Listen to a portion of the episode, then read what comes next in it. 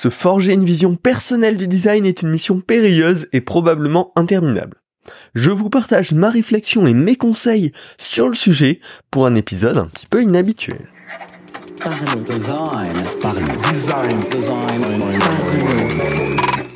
Le partenaire du podcast, The Kakatoes Theory, te forme et t'accompagne dans ton parcours de product designer pour t'aider à gagner en expérience et en compétences.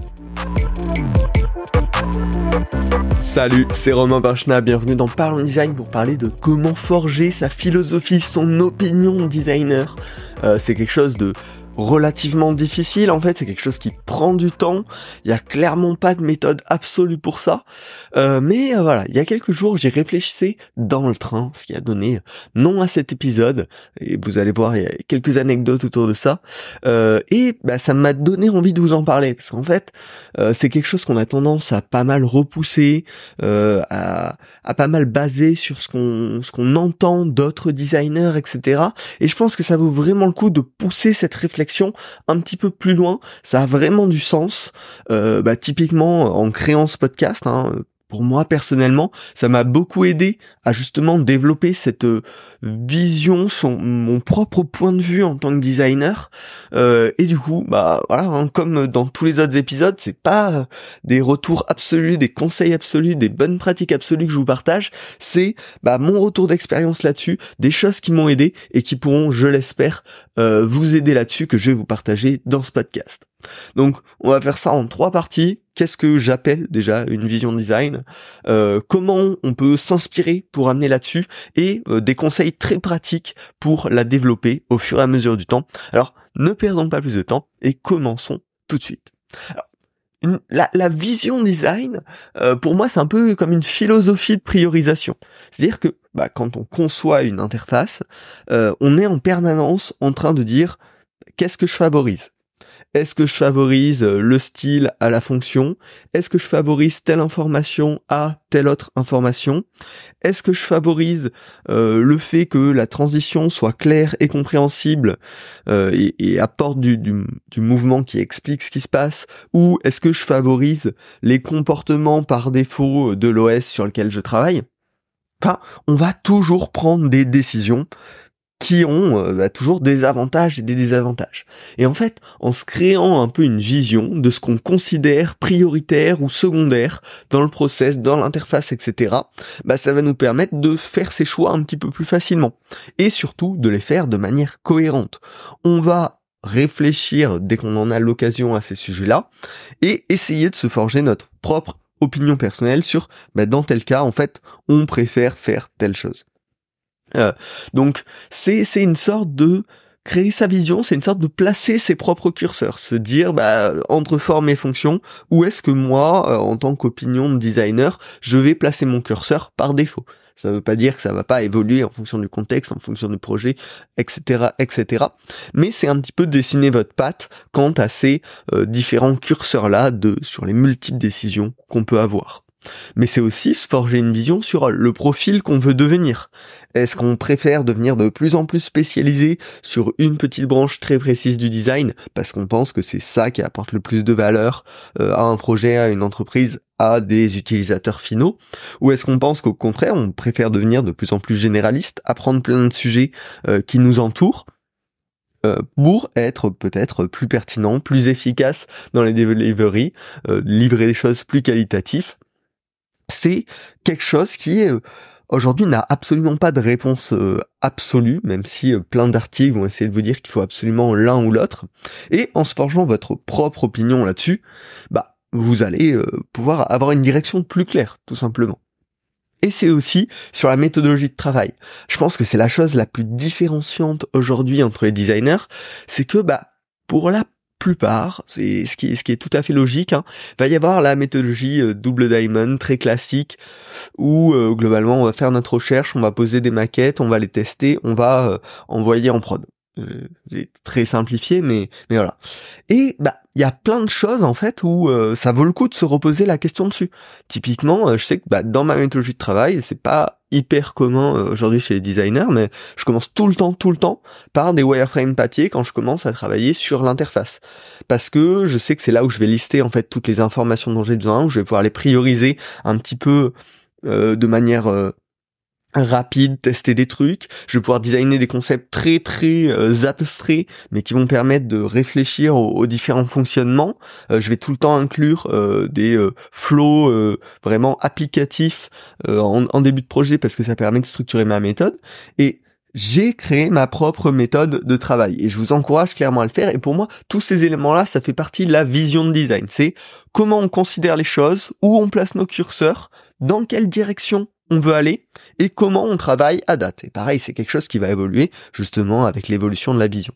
Donc c'est vraiment se créer son petit euh, cocon, sa son identité finalement de designer. Savoir sans quoi on croit pour simplifier nos choix, nos débats. Mais bien évidemment, ça ne veut pas dire qu'on va rester fermé là-dessus. Ça doit toujours continuer à évoluer. Mais c'est quelque chose que euh, que je vous recommande en cas d'être conscient de, de, de, de, cette vision de design pour essayer de la travailler pour vous-même. Évitez de repousser ces choix à plus tard et essayez à chaque fois qu'il y a une, une occasion là-dessus de vous reposer la question de pourquoi je travaille comme ça aujourd'hui et peut-être qu'en fait je peux améliorer des choses pour que ça corresponde plus à ce que je pense. Pourquoi je fais telle décision? Est-ce que c'est quelque chose que je peux généraliser en fait et euh, considérer comme euh, une philosophie de design là-dessus? Voilà. Voilà. Bien sûr, euh, c'est un petit peu abstrait, et c'est pour ça que dans ce podcast, on va aussi parler de comment s'inspirer pour se forger cette opinion, et euh, quelques conseils hyper pratiques pour, euh, pour mettre ça en place. Alors, pour moi, les, les trois sources principales pour se forger cette opinion, c'est la vie quotidienne, les formats longs et la rétro-réflexion sur les projets passés. Alors, la vie quotidienne, c'est ça qui a donné nom à ce podcast très exactement. C'est que chaque expérience dans la vie euh, réelle, dans la vie quotidienne, est un lieu d'apprentissage. Typiquement, bah, le train. Euh, y a, quand j'ai pensé à ce podcast, j'étais dans le train.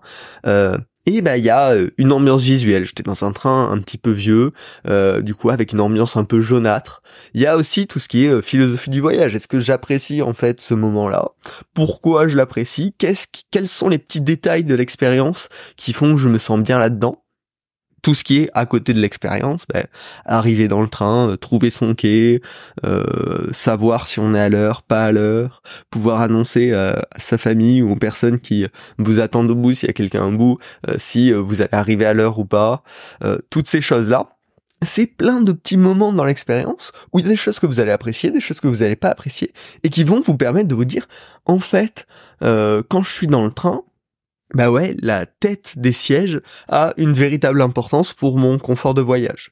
L'emplacement des fenêtres par rapport au siège a une énorme euh, différence par rapport euh, à mes conditions de voyage. Et donc remarquez tous ces détails qui vous intéressent, qui piquent votre curiosité sur l'expérience, pour peut-être pouvoir l'appliquer dans euh, votre philosophie de design numérique.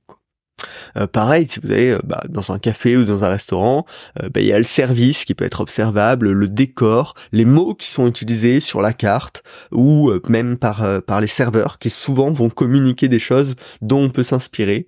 la signalétique dans les toilettes, énormément de choses, énormément de choses peuvent permettre de faire des parallèles hyper forts avec avec le monde numérique et vous permettre à vous dire bah ouais en fait quand c'est comme ça c'est hyper appréciable pour telle et telle raison et du coup je vais pouvoir le réappliquer derrière.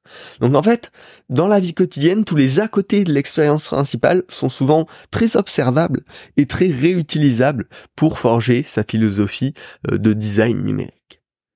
La deuxième source d'inspiration, c'est tout ce qui est format long. Euh, en général, tout ce qui est euh, article, blog, médium, etc.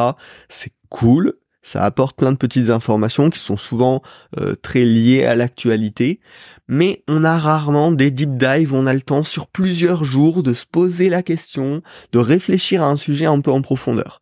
Et c'est pour ça que tout ce qui est vraiment format euh, vraiment long, euh, les livres de design, les biographies, les livres sur la connaissance du monde un petit peu plus en général, bah ça va être hyper puissant pour améliorer sa réflexion sur le sujet parce que c'est quelque chose que vous allez bah, consommer sur du temps long. Donc à chaque fois que vous allez vous arrêter de lire, euh, si, on parle de, livres, euh, bah euh, ça va continuer à tourner un petit peu en, boucle dans votre tête. Quand vous allez y revenir le lendemain ou quelques jours après, votre réflexion aura un petit peu changé, aura un petit peu évolué, et donc ça vous laisse le temps d'y réfléchir profondément et de vous faire un véritable avis. Là où sur un article, souvent on va le lire, on va se dire oui ou non, ou même un podcast de Parlons Design, euh, et puis bah derrière on va plus y repenser forcément.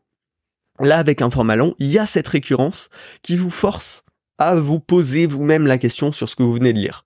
Alors, j'ai pas mal de recos à vous proposer là-dessus. Dans les livres de design, il y a The Design of Everyday Things, qui pour moi a été un, gros déclencheur au début. Plus récemment, très méthodologie, il y a Discovery Discipline, qui est assez intéressant. Euh, dans les biographies, actuellement, je suis en train de lire la biographie de Léonard de Vinci, et typiquement, c'est quelque chose d'hyper intéressant euh, quand on est designer. Euh, bon, ça, ça va plutôt dans, dans la philosophie que j'ai jusqu'à maintenant d'être designer un peu touche à tout, et Léonard de Vinci, il incarne vraiment cette chose-là de l'artiste, mais aussi scientifique, qui faisait ses propres recherches, qui allait explorer par lui-même tout ce qu'il ne n'avait pas vu, il ne les croyait pas presque. et donc, il y a plein d'enseignements qu'on peut tirer de personnages comme ça. bien sûr, la biographie Steve Jobs aussi, euh, le livre sur euh, le designer Dieter Rams, euh, mais aussi des choses un peu plus généralistes. Récemment, j'ai bien aimé Thinking Fast and Slow, qui parle de la réflexion humaine et des biais psychologiques. Build de Tony Fadell, qui parle de bah, le design de certains objets iconiques d'Apple, de certains objets de Nest et de son expérience, de sa carrière là-dedans. Et donc toutes ces choses, euh, c'est un petit peu varié, c'est des livres de non-fiction globalement, mais qui vont pouvoir faire plein de parallèles avec vous, avec votre réflexion design, et surtout sur le temps long. Donc avec une répétition, je ne peux que vous conseiller, j'essaierai de vous mettre les liens en description. Enfin, la dernière source d'inspiration pour se forger euh, sa, philosophie de designer, c'est euh, la rétro-réflexion. Vous avez terminé un projet ou euh, il y a quelques jours ou il y a quelques mois, prendre le temps d'analyser ce qu'on a délivré. Pourquoi on a délivré ça? Pourquoi on a fait ces choix? Est-ce que c'était les bons choix? Est-ce que ça s'aligne avec le reste? Est-ce que ça s'aligne avec ce qu'on a envie de faire à l'avenir? Et apprendre tout simplement de sa propre action. c'est quelque chose qu'on a souvent tendance à oublier et pourtant c'est extrêmement important. D'autant plus si vous avez euh, un bon suivi data accessible, vous allez pouvoir apprendre vraiment plein de choses et généraliser certains apprentissages. Donc c'est extrêmement important. Voilà, donc mes trois euh, recommandations de sources les plus importantes, la vie quotidienne, faire attention à tous les détails qui nous entourent, les formats longs, parce que ça va amener de la répétition et ça va vous forcer à vous poser des questions, et euh, l'aspect rétro, j'ai fait quelque chose, je regarde un petit peu plus tard pourquoi j'ai fait ça et je l'analyse un petit coup. Voilà. Euh, je vous avais promis quelques conseils pratiques pour terminer. J'en ai trois à vous proposer. Le premier, c'est n'attendez pas. N'attendez pas d'être plus senior pour essayer de commencer à vous forger euh, un opinion design, une philosophie design. Euh, de toute façon, c'est des choses qui évoluent avec le temps. Hein. normalement, voilà, votre avis de aujourd'hui sera très différent dans dix ans, mais c'est normal. Et c'est en le faisant évoluer justement qu'on apprend. et, et il est jamais trop tôt pour commencer à essayer de se forger un avis. En se forgeant un avis, on est plus apte à débattre, à, à exposer nos idées, et donc bah, ça, ça devient, le design devient d'autant plus intéressant. Également, bah, pensez à vous inspirer de chaque expérience, que ce soit physique, que ce soit numérique. Euh, posez-vous tout le temps la question quels détails euh, d'expérience m'ont émerveillé ou au contraire m'ont déçu dans toutes les applications que vous testez, dans tout ce, que vous vivez. Essayez de vous poser la question et euh, de passer quelques minutes à y réfléchir pour pouvoir en tirer des enseignements personnels. Et enfin, le peut-être, voilà, le, petit conseil qui peut vous permettre de passer à, l'étape supérieure là-dessus, c'est d'essayer de poser euh, régulièrement sa réflexion sur papier ou sur podcast si vous voulez. Euh, L'idée c'est pas forcément de le publier, hein, ça c'est pas grave, mais c'est surtout de se forcer à prendre du temps pour y réfléchir et pour se dire bah qu'est-ce que qu'est-ce que je pense finalement? Si je prends 15 minutes et que je me dis bah qu'est-ce que je pense sur euh, tel sujet, bah pas juste le regarder en surface, mais aller un petit peu en profondeur. Donc vous pouvez écrire une petite note sur le sujet, vous pouvez enregistrer un petit audio sur le sujet. Euh, si ça vous tente, vous pouvez le publier. Ça peut toujours euh, être utile à d'autres. Mais en tout cas, c'est créer cette petite habitude de peut-être tous les mois un petit créneau dans votre agenda de une demi-heure où vous allez essayer de poser des éléments de, votre réflexion, de vos analyses récentes que vous aimeriez plus appliquer dans euh, votre design du quotidien. J'espère que ce podcast vous a plu, même si on est un petit peu plus général que d'habitude, euh, mais je trouve que c'est vraiment un sujet euh, hyper crucial de se forger cette vision pour être de plus en plus pertinent et de plus en plus apte à débattre. Bien évidemment, faut garder en tête que ça doit toujours, toujours, toujours évoluer.